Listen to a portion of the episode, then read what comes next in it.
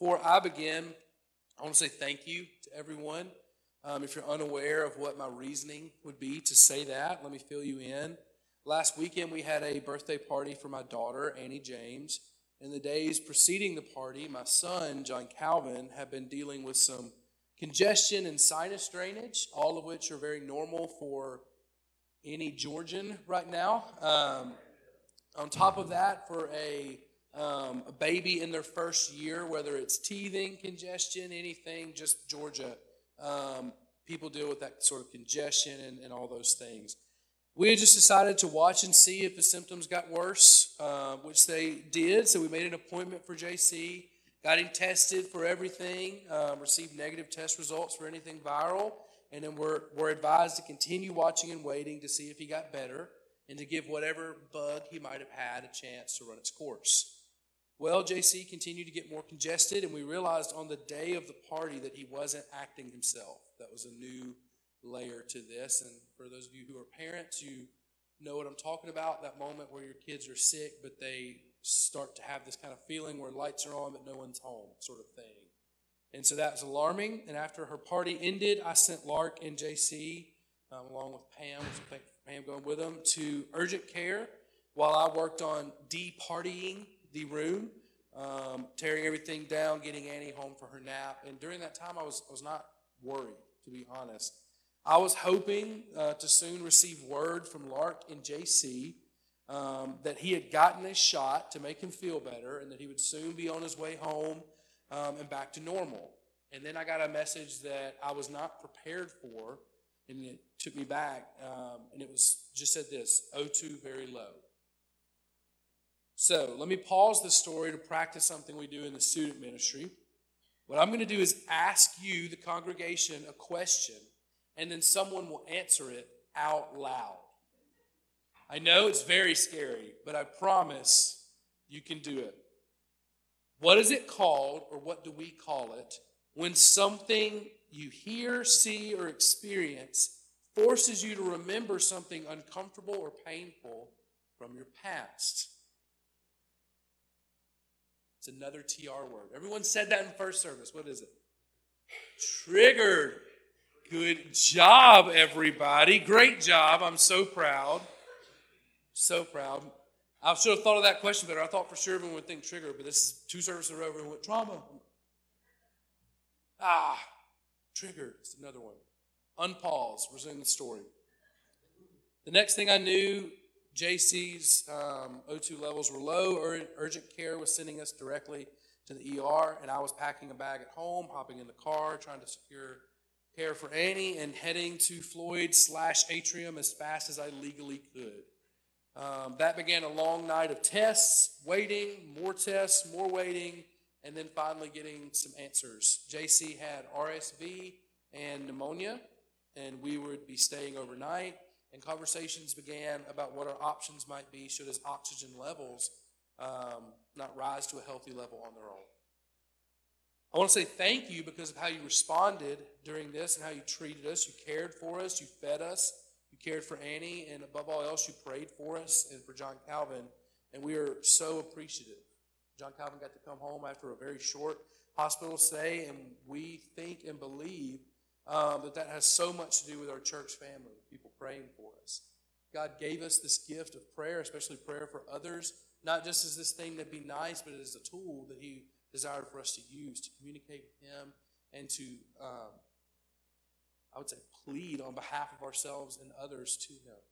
Um, I'm so thankful for prayer. I'm so thankful that we have a praying church that prayed for us during that time. And I'm thankful that John Calvin is safe and home. He's at home. He's in the nursery. And he's healthy. I'm thankful for that. Really so thankful. I need to touch on that earlier question about triggering, though. Lark's text about JC's O2 sats were sent to me. It sent me into a hard place. I was worried for him, of course, full of questions, as a parent would be, but I was also triggered. And I was triggered because Lark's text was one that was so very similar to the ones that I received when my mother was in the hospital with COVID in late 2020. Throughout that time, we often received updates involving low oxygen levels and the need to get to the hospital quickly or to contact family members quickly. We faced decision after decision about what to do if her levels did not improve. Conversation after conversation with doctors. Well, if this happens, then this and this and this. And as many of you know, my mother's battle with COVID eventually ended with her going to be with Jesus on January 1st, 2021. So, this text from Lark and these conversations with doctors about low oxygen and respiratory problems and, and viruses sent me right back to the headspace that I was in at that time, the worst time of my life. Thankfully, the results of this hospital stay were different. But I could not help but wonder during that weekend and in the, in the days since why is it that these hard moments from our past can trigger our minds in the present day so easily? We become overwhelmed and dominated by these past painful experiences to the point that our current circumstances become even worse than they are or should be. You know, and there's this kind of idea today that we, we poke fun at the word triggering as if it's just a young person thing or it's this made up thing by Gen Zers to explain why they're so soft. That's like the typical point that a lot of people talk of when we say this, but I'm not talking about people complaining about having to go through something mildly inconvenient or saying that's triggering. I'm talking about triggering in a way that all of us can result can, can relate to where someone can say or do something to you that takes you back to a dark place and not just the memory of that, but it puts you like right back in the shoes you were in when it happened. It's not a memory of pain that you feel, it is the original pain again. It's hard. We can all relate to that. Maybe that thing that someone said to you at work that they never intended to be hurtful is having such a strong effect on you because it's triggering you to what someone used to say to you in your past.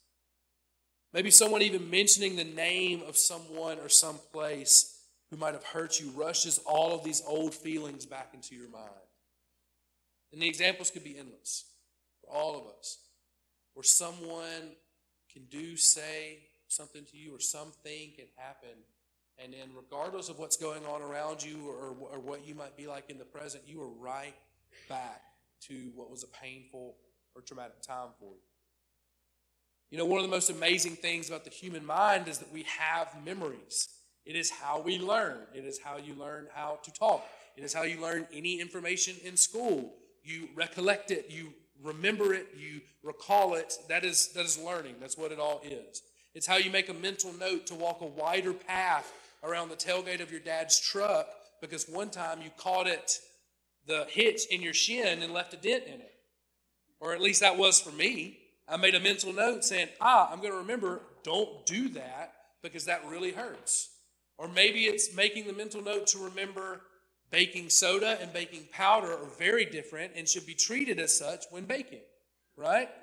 Those are the kind of things that you're like, ah, I want to try to remember that. I don't want to make that same mistake twice. As beneficial as our memories are, and they're really beneficial. They're one of the best things that makes us human, that we can learn from past mistakes and grow and all those things. And as great as that is, they also almost have like superpowers that can be much more dangerous. They can reopen old wounds that you thought have been long since healed.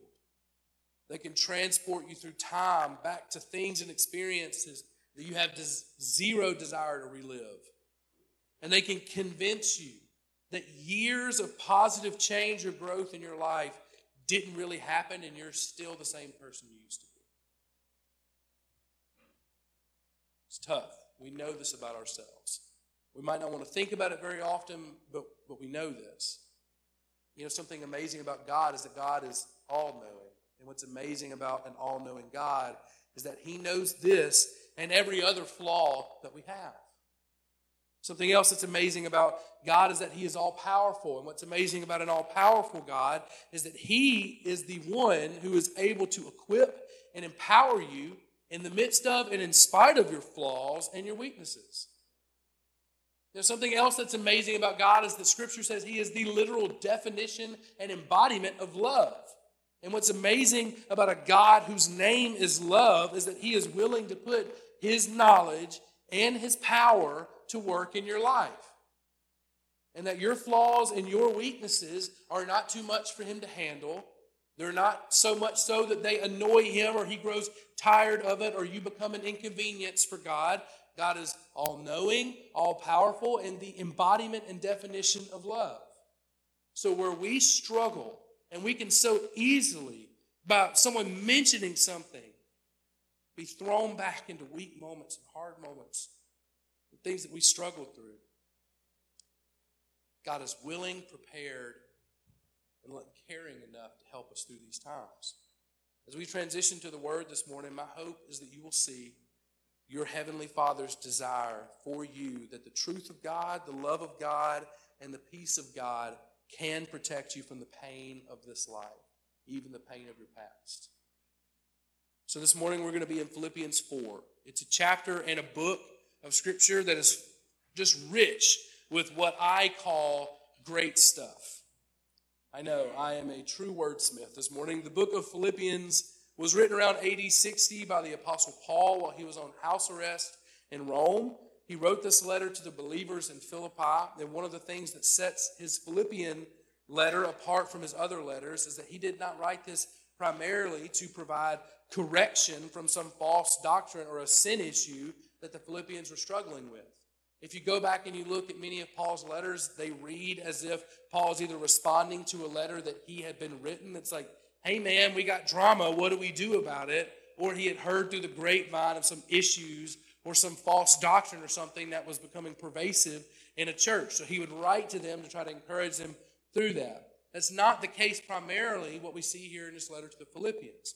We see him writing to believers that he loves and encouraging them to keep strong in the faith, to keep pursuing godliness and Christ like character. He wrote this simply in hopes that these believers might be encouraged, and it's with that same hope that I share with you some insights from his letter this morning, that we would be encouraged. That's the hope. That is the underlying hope and thread through this whole thing this morning is that we would be encouraged. Philippians 4, verse 4. Rejoice in the Lord always. Again, I will say, rejoice. Let your reasonableness, your translation might say gentleness, be known to everyone. The Lord is at hand.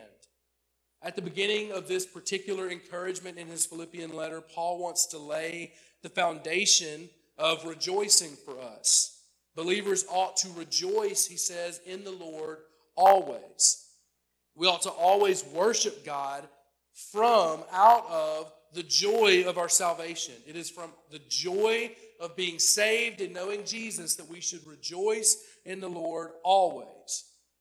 Now, before you start feeling sort of this same sort of guilt that I have often when I read scripture that's like, well, I don't do that all, always. I don't even do that a lot, uh, let alone always. Rejoicing in the Lord out of the joy of my salvation. Ah, it can be kind of tough sometimes reading this. I think it's important for us to remember that Paul was not perfect at this either. Paul was not a perfect man. Paul is not someone who, upon believing in Jesus, became perfect. He was not ill acquainted with his sin. Paul did not forget what it was like to walk in sin because it wasn't something that only happened in his past. He continued, we know this from his own admission, he continued to struggle as a man of faith. He was not perfect. He was not unable to resonate with you that rejoicing in the Lord always is hard. But he still knew that it was important. He still knew and taught the importance of it. In fact, many of us can think of Paul's life, and we know one of the famous things that he wrote is about the thorn in his flesh, right? This thing that he pleaded with God to rid him of. We see language that he used at times. He was essentially saying, Man, stuff I don't want to do, I keep doing. And the very things I want to do, I can't seem to do consistently. That is real. That makes me feel so connected to Paul as a person. Speaking of the thorn in his flesh, many scholars and theologians believe that the thorn in his flesh that Paul wrote about might have actually been the guilt and grief that he felt from his former life of persecution of Christians. Paul is a man who, by the word, he was a man of authority, and by his word and by his own actions, he persecuted the church, imprisoned, and killed Christians. So if you ever worry about what your past that you might bring into church on Sunday morning, Paul gets it. He was an enemy, not just the church, but of the people within it. And then he became a member of the very thing that he once sought to destroy. So, talk about triggering the life of Paul that he might see, or, or, even when he might be experiencing persecution for now being a part of the church, that he might, in his mind, be thinking of the very times where he used to do and order those same things to be. When violence or imprisonment is poured out on Paul, that he might not only have to deal with the pain of these circumstances that he's currently in, but also the pain of knowing that what he's feeling, he used to do to people. Paul is not unable to resonate with us as being people who have hard stuff in our past that seems to keep creeping into our present. But nevertheless, he understood that rejoicing in the Lord is important, especially in the times where we feel ill equipped to do so. So, the first truth that I want us to see this morning as we continue to read Philippians 4 is that God offers us peace, but He offers us a peace that protects us. God offers us a peace that protects us. If you're catching it there, that language is kind of weird because peace sometimes for us seems like the absence of action. Like we think of something being peaceful, we think of something where there's not much going on, right? But we're talking about a very active peace from God that is active on your behalf, protecting you. Philippians 4 6 through 7. Again, another famous and often quoted piece of scripture says, Do not be anxious about anything, but in everything, by prayer and supplication with thanksgiving, let your requests be made known to God. And the peace of God, which surpasses all understanding, will guard your hearts and your minds in Christ Jesus. Paul says not to be anxious about anything, not just some things, not just the un- unimportant things, but all things. I don't share this this morning I always feel like there's this need to put like a disclaimer here because there are people who have used this scripture particularly to weaponize the word of God against people who might actually struggle with deep levels of anxiety that you need help with. I myself am someone who has benefited tremendously in my own life from therapy and counseling.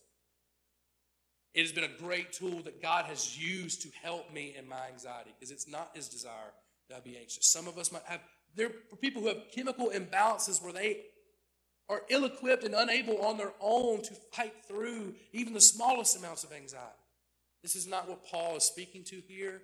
This is not the word of God trying to shun or embarrass or ridicule people who might struggle deeply with that. In fact, I told first service this, I'll say it again. If you have lived through COVID, if you have made it to the year 2022, you would probably greatly benefit from some level of counseling. Truly. I'm pro counseling. I'm a pro counseling guy. I'm pro getting help that you need. But I'm also pro what the Word of God says. And the Word of God says to not be anxious. This is not Paul's original thought. This is a thread, again, that we see all throughout Scripture. Paul is even um, looking directly to words of Jesus in which we are told to not be anxious, but to, in return, to um, seek Him instead. And that's what He is telling us to do, to seek Him instead. What we're talking about, the type of anxiety that we're talking about today, is the type that every person, regardless of circumstances, experiences that is avoidable. There are times when I'm anxious out of nowhere, I have no idea where it came from, and, and I need God to help me through that. There are also times where I see almost in the distance this thing coming this thing that has the potential to lead me into anxiety and worry and stress. And that I see and am equipped and have time to maybe do something about it, but instead don't. And I just let like a heavy blanket, anxiety, stress, and worry cover me when God's desire is that it would not be that way. Things that we are so quick to worry and become overwhelmed by that we ought to be bringing to the Lord. Some of these, for being real, might even be the anxieties that we like to have. I can only speak from the perspective of a man, but sometimes there are anxieties and stress and worry that we like to have because maybe I know that if I'm holding it, my wife's not. If I'm holding this, my children aren't. If I'm feeling this stress and worry, it's because I'm the one who's in control. Now, that's foolish, it's inaccurate, but we feel that way, right? Sometimes we just like to be unhappy. Sometimes we become too well acquainted with our anxiety to the point where we think that's just how, who we are. God's desire is that it would be different. Paul is telling us to rejoice in the Lord and submit in thanksgiving all of ourselves to God. Every bit, even the baggage, even the things that trigger you, our pain, our, sens- our sensitivities, our past, the skeletons in the closet, those things that we're ashamed of, all of your anxiety, submit it to Him. Give it to Him. He is well equipped, more equipped than you are, perfectly equipped to shoulder everything that you carry and everything that I carry, and the next person, and the next person, and the next person. Paul is telling us in a way here that to pray and to seek the Lord in thanksgiving in our times of anxiety, to surrender that anxiety to Him, He's telling us this is the most proper way to deal with it, to rid yourself of it, because God is the one most well equipped to take it. Many of you in this room are married, and you know what it's like to, as you're dating and it, and it progresses and you get closer and it's becoming more serious, and you start to maybe show more parts of yourself. You start to maybe open up about your own insecurities. Start to maybe reveal some of those things. And many of you also know that there you could say or do whatever during engagement, but there's nothing like those first few months of marriage to truly reveal who each other is, right? All the parts. All the good, all the bad. And it's in that moment where you say, oh my gosh, whatever I thought love was before, it's not now because now I know what it is to be fully seen and fully loved by someone. And to fully see and fully love them in return. That is the desire that our Heavenly Father has for us to, to love and to save and to care for every single bit of you, even your anxiety and worry that overwhelms you does not overwhelm.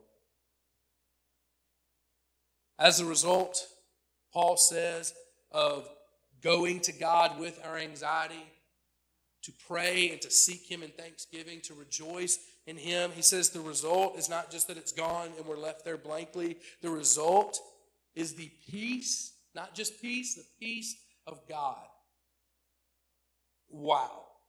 Don't you, in the midst of your stress, worry, and heartache, just want peace? Right? My parents used to use coded language um, around the house sometimes when they would talk about money. I grew up now in what we would call lower middle class, but in, in my home, my parents just said working class. We were paycheck to paycheck, not the way that some people say.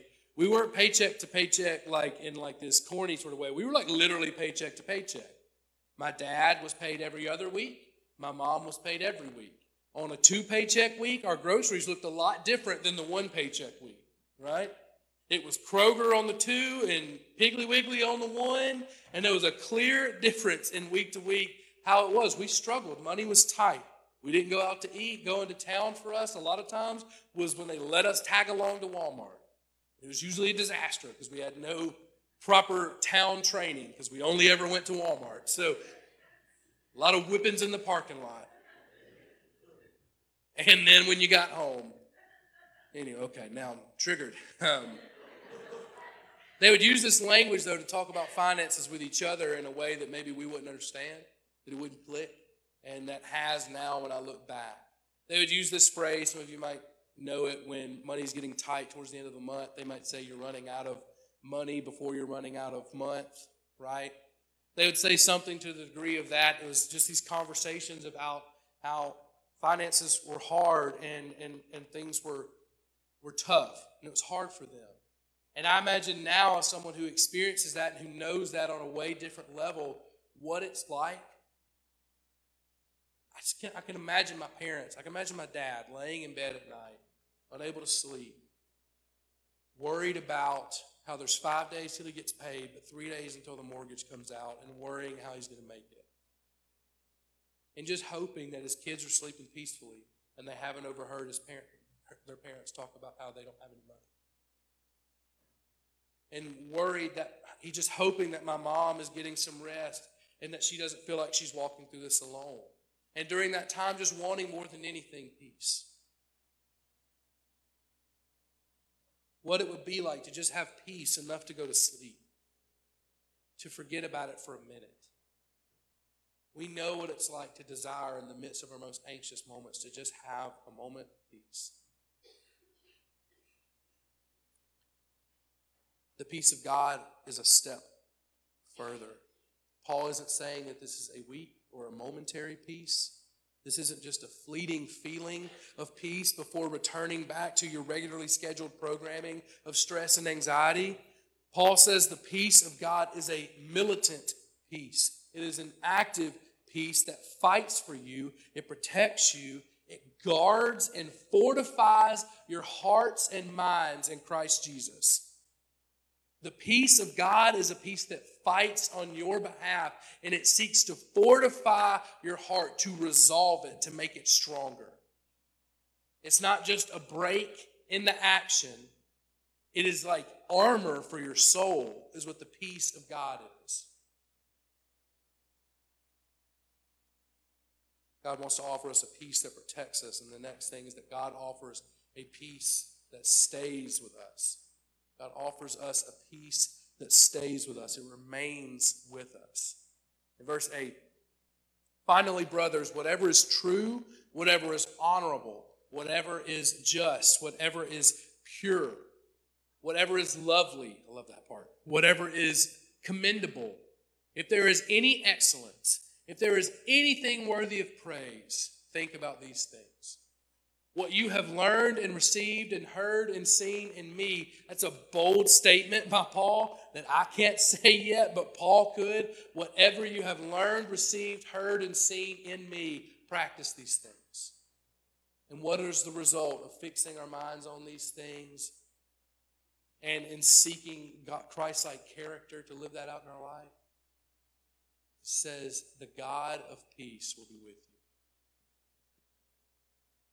God offers us a peace that will be with us because it's a peace that is of Him. Paul moves on from encouraging us to, to change how we respond to stress and worry to this idea of taking an active role in preventing our future anxieties. So read verse 8 again. Finally, brothers, whatever is true, whatever is honorable, whatever is just, whatever's pure, whatever's lovely, whatever's commendable, if there's any excellence, if there's anything worthy of praise, think about these things. I can tell you that when I'm anxious and overwhelmed, when I was triggered by the pain in that hospital of the, the darkest season of my life, the last things on my mind were what Paul mentioned there in verse 8. In that moment, the last thing on my mind were true, honorable, just, lovely things. The only thing on my mind were worrisome, stressful, anxious, dark things. And if I can be honest, if I were to try to force my mind to think about those things in that moment, it would have likely been ineffective. And if I can be a little more real with you this morning, it might have actually made it worse. Right? When someone who's just trying to help comes says, Hey, remember, God loves you. Man. My mom's on a vent. I know God loves me. This is hard. You know, like that sort of pain. It is hard in those moments. In the dark nights of the soul, it is hard in those moments to recollect these things if they have not what you've been putting into if they have not been what you've been feeding yourself with. If you can zoom out with me, you can see that Paul is almost giving us wisdom for how to respond to current anxiety and how to uh, prepare for future anxieties. We respond to anxiety in the present by prayer and making requests to God, by turning it over to the Lord, by praying to Him, by acknowledging His goodness and requesting his help and his guidance. We prepare for those dark nights of the soul that might come in the future by filling our minds to the point of overflowing with what is true, what is honorable, what is just, what is pure, what is lovely, what is commendable and excellent, and what is worthy of praise, the only thing worthy of praise, which is Jesus.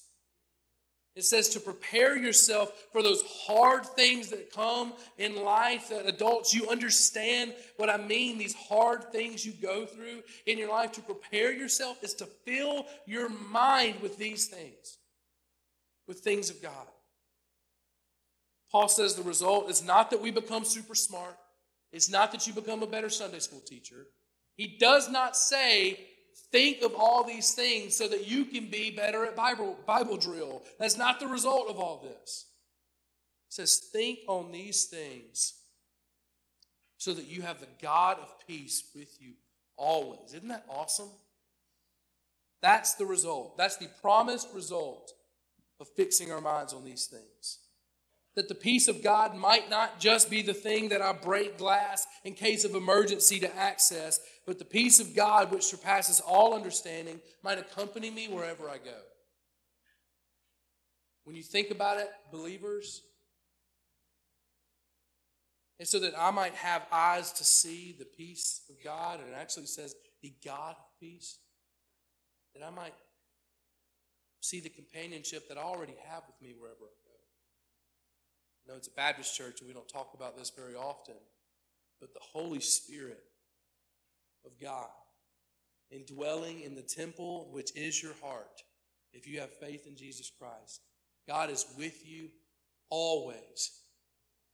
Always, if you believe in Jesus. If you've been changed by the work of His Son, He is always with you.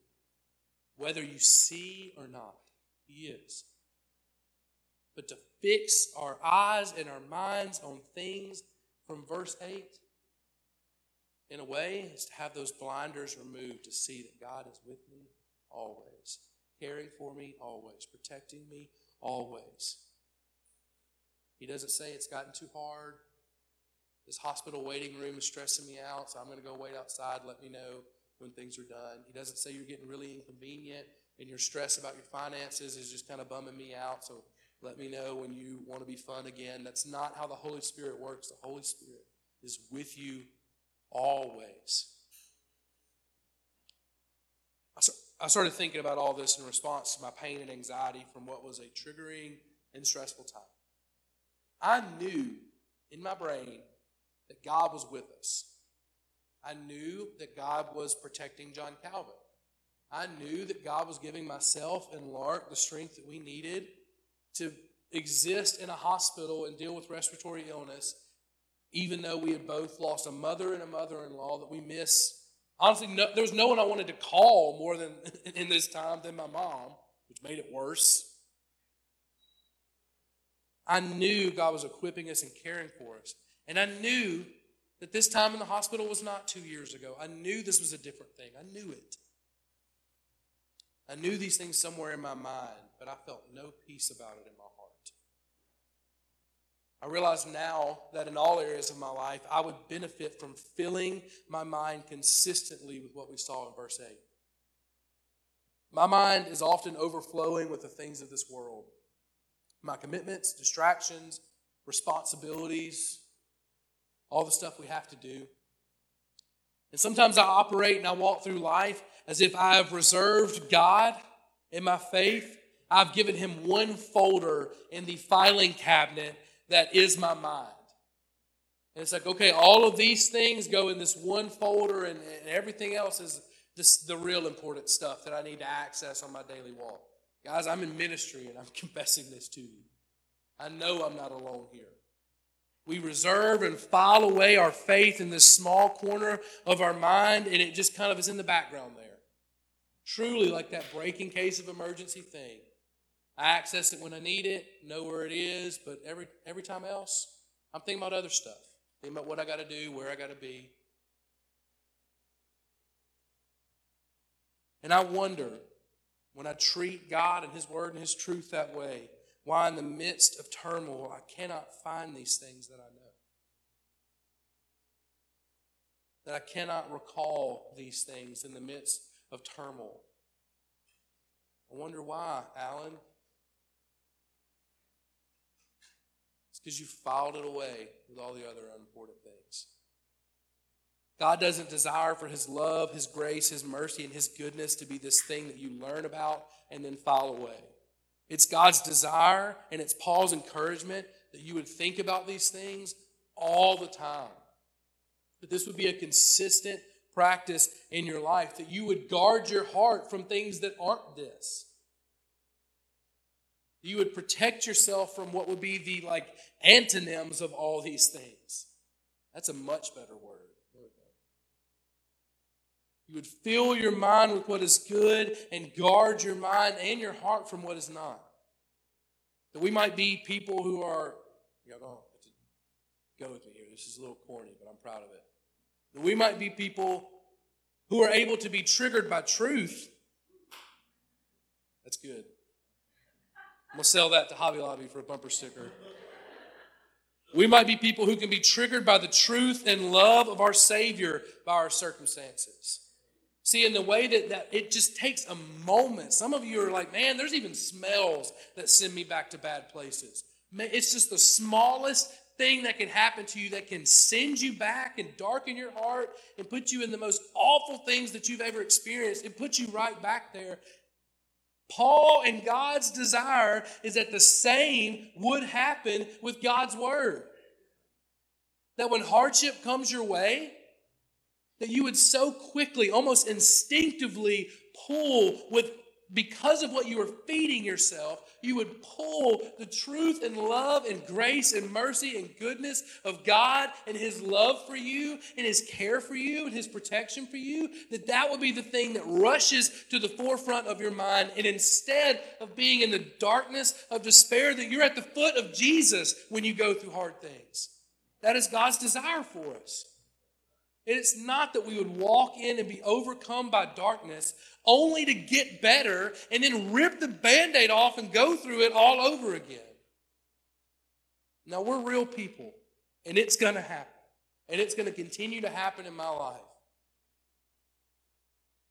And it's going to continue to happen where I think about mom. It's going to continue to happen where I think about that thing someone said in eighth grade. It's going to continue to happen where I think about things I wish I could forget. But it's God's desire that it wouldn't. And it's His wisdom and teaching that we would protect and guard ourselves from it. That we might be people who are able to keep a better level of composure and perspective during times of stress and worry instead of being triggered by our past that I believe Satan wants to weaponize against us. You see, when I think in more proper perspective, I think of how what I went through with mom led to one of the most amazing things in my life.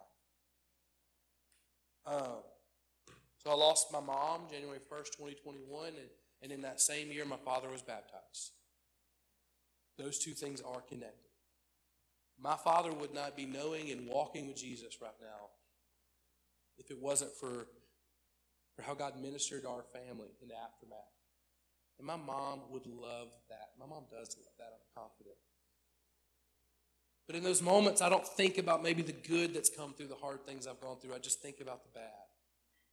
But proper perspective, being able to zoom out, allows us to see, man, even these hard things have led to really great things. Not always, but sometimes, man, it really does lead to better things on the other side. It's not just being able to see the silver lining that following Jesus and the peace of God. The peace of God is not the silver lining. But the peace of God is, is, is seeing our companion and our helper who is with us always. Let's use that word companion. Guys, this, this only is relevant to your life if you follow Jesus. This is not just getting up here and giving a self help thing where I'm telling you, hey, you ain't got to follow Jesus, but just read the stuff he said and try to like memorize it. And then when you go through hard stuff, you'll magically make better decisions, or you won't be overwhelmed so much, or you won't be anxious. And you know what even help more? Maybe combine this and like also combine like things that other faiths teach as well. Just kind of morph it all together in your brain. Just try to pull good stuff from everywhere, and, and it'll work out. You'll be less anxious. You'll be better. You'll be a better person. It's not the way it works. Because I'm telling you, if you do not know and walk with Jesus, then any anxiety that I could hopefully lift, I wish I could, any anxiety that I could lift from your shoulders by telling you to read and study good things from God's Word, any anxiety I could help to give you relief from would pale in comparison to the anxiety of not knowing Jesus and not having your anxiety, your eternity secured. What matters first and foremost, the order of operations here is that you see your need for Jesus, you follow him in belief and faith, and then you think on what is true, whatever is honorable, whatever is just, pure. The list goes on and on. You have to know Jesus first. You have to. And then all these things are promised only through his Holy Spirit at work inside us. Does that make sense? It's got to be clear. If I'm not making that clear, I make a mistake. We know Jesus first. It's faith in Jesus first. And it's not putting Jesus back on the shelf after we get out of the baptistry. Use him. Use him. Think on these things. And prepare yourself for the dark days that we all know come in our life. We might be better equipped for.